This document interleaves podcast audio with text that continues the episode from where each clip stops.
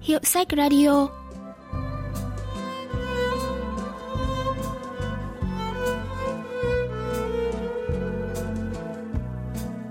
Thanh Tâm xin chào quý vị và các bạn. Mời quý vị và các bạn lắng nghe Hiệu sách Radio, chương trình giới thiệu những tác phẩm văn học đặc sắc và tiêu biểu nhất ở Hàn Quốc qua góc nhìn của các nhà phê bình văn học.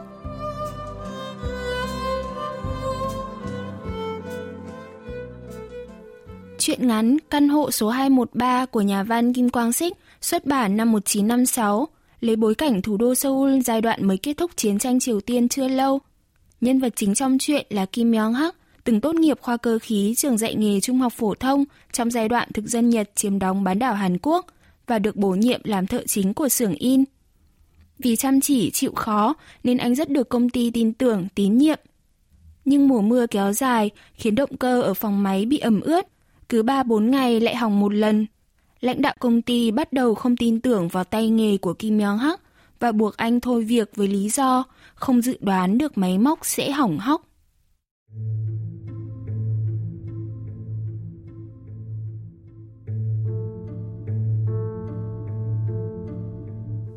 Sau khi viết xong đơn thôi việc, Kim Myung Hak đứng dậy và đi vào xưởng in.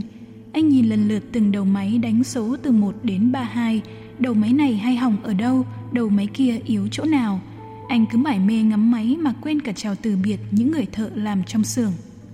Sau khi đi quanh một vòng các buồng máy số 1, 2, 3, 4 và 5, anh lại dùng rằng chấp cửa ra vào, nhìn chuỗi máy móc một hồi nữa.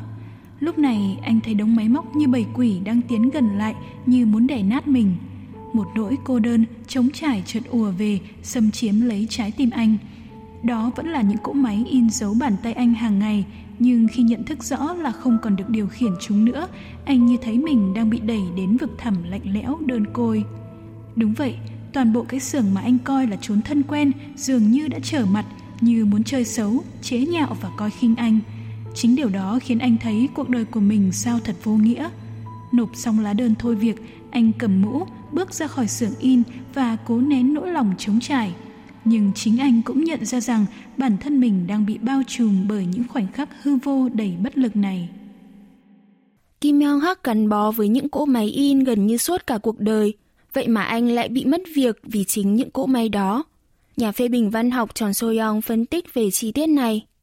회사를 떠나는 날 주인공은 공장의 기계들을 쭉 훑어봅니다. Mặc dù các nhân viên khác trong xưởng đứng ngay cạnh để chờ nối lời chào từ biệt, nhưng nhân vật chính vẫn chỉ mải mê ngắm nhìn những cỗ máy.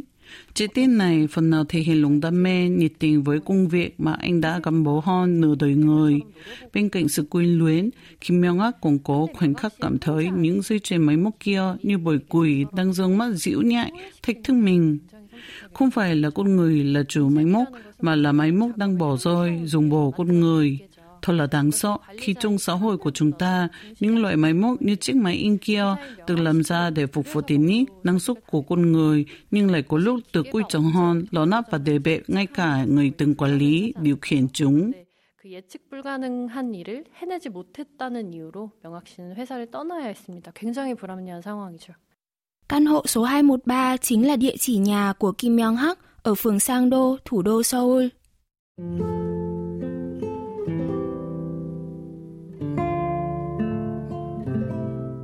Từ ga Seoul đi về phía nam rồi qua cầu Indo vắt qua sông Hàn, rẽ trái là sẽ thấy một con dốc dẫn đến phường Hức Dốc, tiếp tục rẽ phải rồi đi vòng qua ngọn núi có đền thờ Tử Lục Thần Sayukshin, đi tiếp theo con đường trải nhựa dẫn đến Yongdungpo là sẽ thấy mở ra con đường hai bên có hàng cây tiêu huyền tỏa bóng râm mát.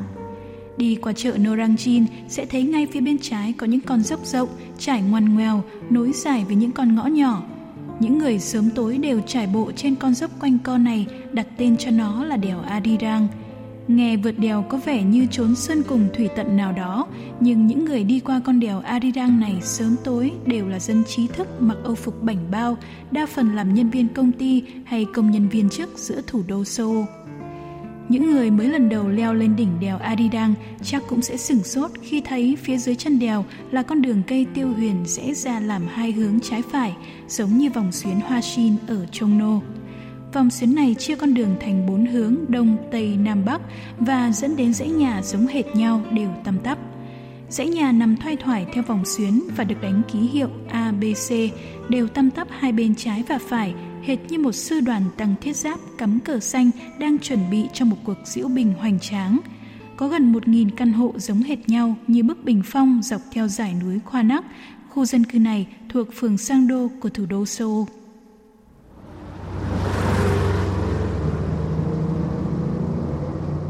Nộp đơn thôi việc xong, Kim Young Hak lại leo lên chiếc xe buýt chật cứng người để về nhà như mọi ngày.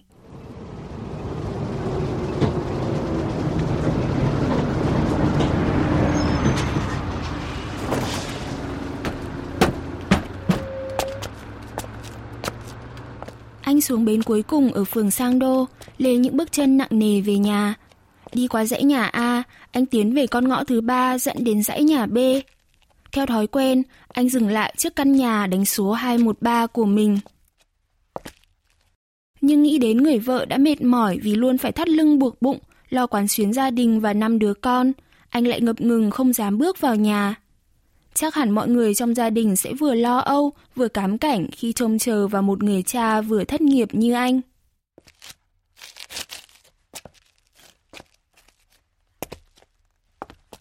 Anh Kim Yong Hak tạt vào tiệm tạp hóa, mua một túi bánh về làm quà, tự nhủ sẽ không nói chuyện bị mất việc trong tối hôm nay.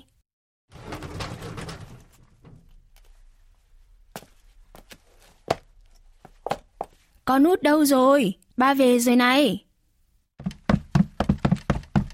Ba! Ba về rồi ạ? À? Ôi bánh! Ba mua bánh về! Ôi! Đưa đây nào!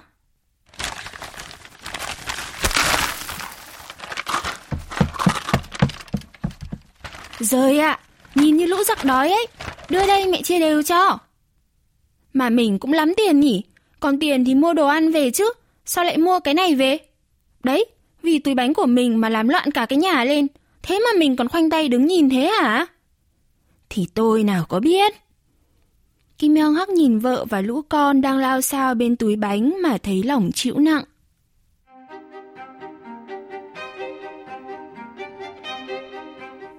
Ngày hôm sau, Kim Yong Hak vẫn ra khỏi nhà, lên xe buýt đúng giờ như mọi khi. Anh ghé qua trung tâm giới thiệu việc làm để nộp sơ yếu lý lịch, cũng in thêm vài bản để nhờ cậy mấy người bạn xung quanh. Mặc dù thấy xấu hổ, nhưng nghĩ đến vợ con ở nhà nên anh vẫn cố gắng tìm việc mới. Buổi chiều, anh ghé qua công ty để nhận tiền lương tháng này và chút tiền hỗ trợ thôi việc. Và cũng lâu rồi anh mới ghé lại quán trà để ngồi nhâm nhi tách trà một mình. Tối hôm đó, Kim Young Hak hẹn bạn đồng môn hồi học trường cao đẳng cơ khí là Oh Hak Sam để uống rượu. Anh muốn được say.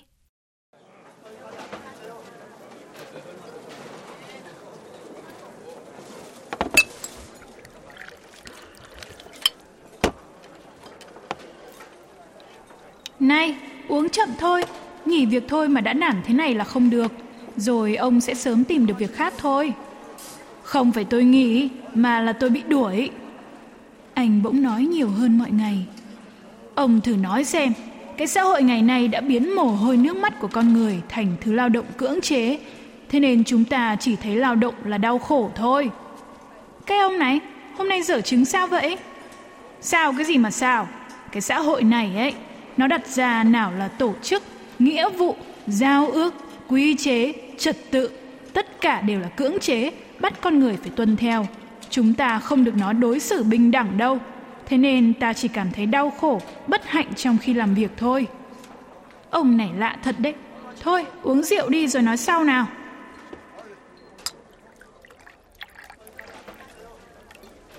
Đừng có đánh trống lảng, hãy trả lời câu hỏi của tôi đi. Thế để tôi hỏi ông một câu nhé. Có lúc nào lao động là tự nguyện không? Liệu trong tương lai có thứ lao động tự nguyện mà không hề bị cưỡng chế như ông nói không?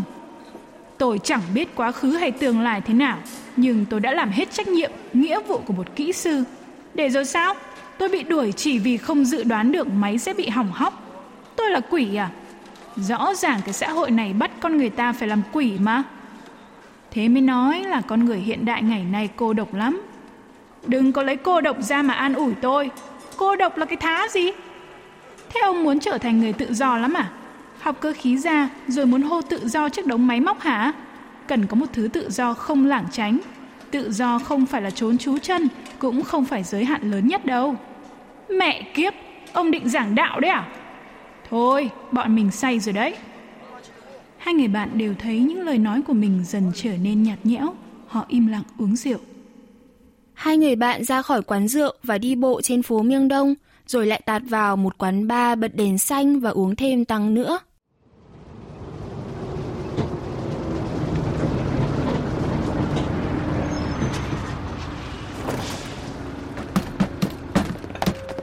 Kim Young Hak xuống trạm xe buýt cuối cùng ở phường Sang Đô sau khi đã có còi giới nghiêm.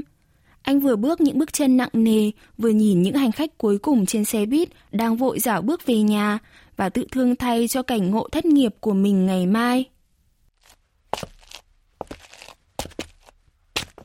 Anh cứ đi vô định về phía căn hộ số 213 nhà mình. Mặc dù bước trong vô thức đấy, nhưng anh chắc chắn là mình đang đi về nhà.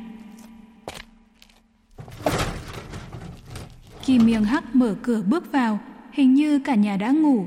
Anh điềm nhiên cởi giày, mở cửa phòng.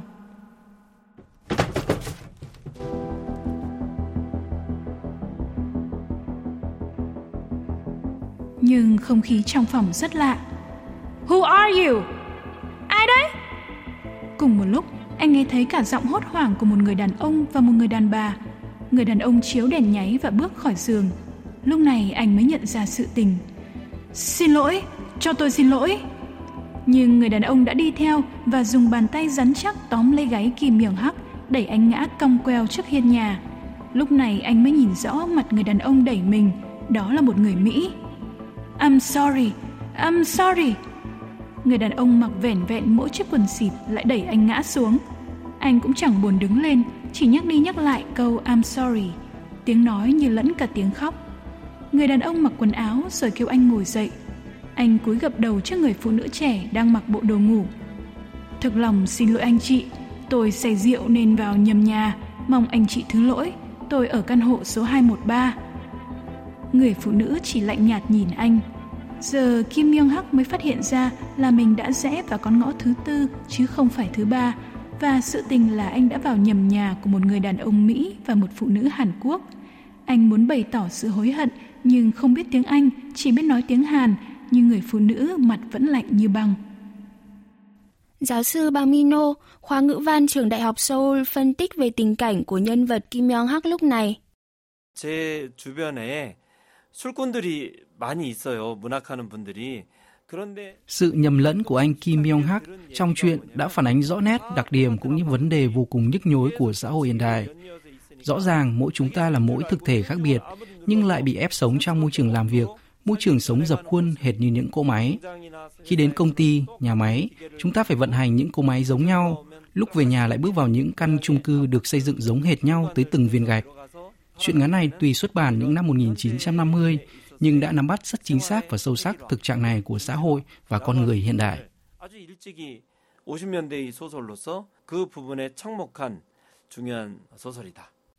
Kim Myung Hak bị chủ nhà báo và giao cho chạm gác, sau đó anh lại bị đưa lên đồn cảnh sát. Nhà tôi ở dãy B, từ ngõ thứ ba dễ vào nhà khoảng 60 mét nữa là đến căn hộ số 213. Nhưng tôi lỡ say rượu nên dễ nhầm vào con ngõ thứ tư. Tôi cứ tưởng đó là nhà mình. Anh đừng lòng vòng nữa, hãy khai thật đi. Anh bị đuổi việc nên định đi ăn trộm đúng không? Không, dù có chết đói tôi cũng không bao giờ làm việc như vậy. Tôi còn chẳng dám so mình với cục phân trong vệ xí nhà tôi nữa, huống chi là... Thế thì sao hả? Thế là Kim Myung Hak phải ngủ lại đồn cảnh sát. Đến sáng hôm sau, vợ tới làm chứng thì anh mới được thả ra.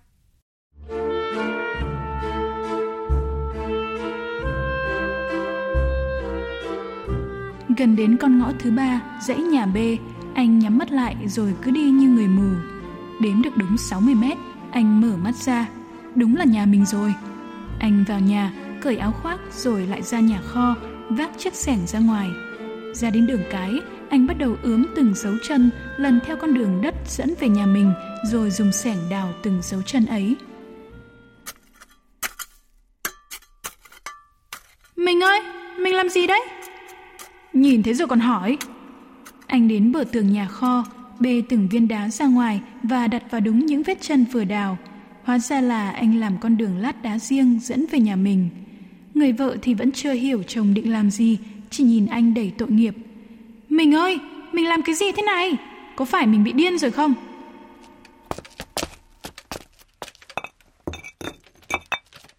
Điên? Tôi làm thế này để không bị điên đây. Lót đá xong, anh bước thử đi thử lại mấy lần, còn nhắm mắt để đo lại cho chắc. Anh lại chạy vào bếp, xách con dao nấu ăn ra ngoài. Vợ thấy chồng xách dao ra thì hoảng quá, định giữ tay và lấy lại con dao nhưng bị anh đẩy ra. Anh dùng dao cạo phần tay cầm ở cổng ra vào. Thế rồi anh lại nhắm mắt, vuốt thử phần tay cầm vừa gọt.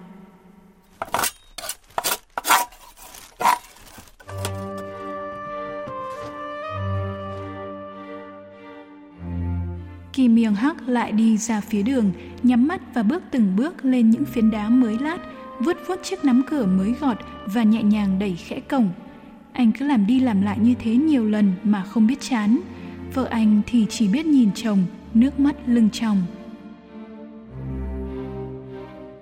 Nhà phê bình văn học Tròn Soyong bình luận về chi tiết cuối truyện. Anh Kim Myung là một loại hành động lạ lùng từ sau khi được thả từ tổng cảnh sát. Rõ ràng đây là những hành động mang tính cực đoan, ẩn sâu trong đó là nỗi ám ảnh của một người lao động chân chính, e sợ sẽ không được đón, e sợ sẽ không được đón nhận, không thể quay trở về với cuộc sống trước khi bị thất nghiệp. Chuyện để lại cho ta nỗi ngẩn ngùi, thông cảm cho số phận của nhân vật chính và cũng giúp ta nhìn rõ hơn mặt trái của xã hội hiện đại. Từ những năm 1950, xã hội Hàn Quốc bắt đầu thống nhuận văn minh tư bản chủ nghĩa, những thành phố bắt đầu chuyển mình trong công cuộc cơ khí hóa, công nghiệp hóa. Người lao động vốn đúng vai trò chủ thể trong xã hội xưa cũng trở thành một linh kiện, một phần nhỏ bé trong chuỗi máy móc dây chuyền của xã hội hiện đại. Những hành động tưởng như điên khùng, bất thường của anh Kim Myung Hak cuối chuyện cũng chính là lời phê phán ngầm tới xã hội thực dụng lạnh lùng đã đẩy con người vào bức tường cùng và phủ nhận những giá trị lao động chân chính của người dân lương thiện. 인간의 슬픔 또 문명의 비정함 같은 것을 김명학 씨의 이야기가 잘 드러내고 있습니다.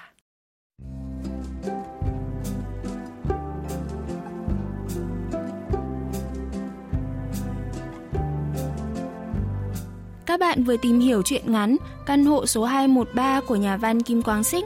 Chuyên mục Hiệu sách Radio xin cảm ơn sự quan tâm theo dõi của các bạn và xin hẹn gặp lại vào thứ ba tuần sau.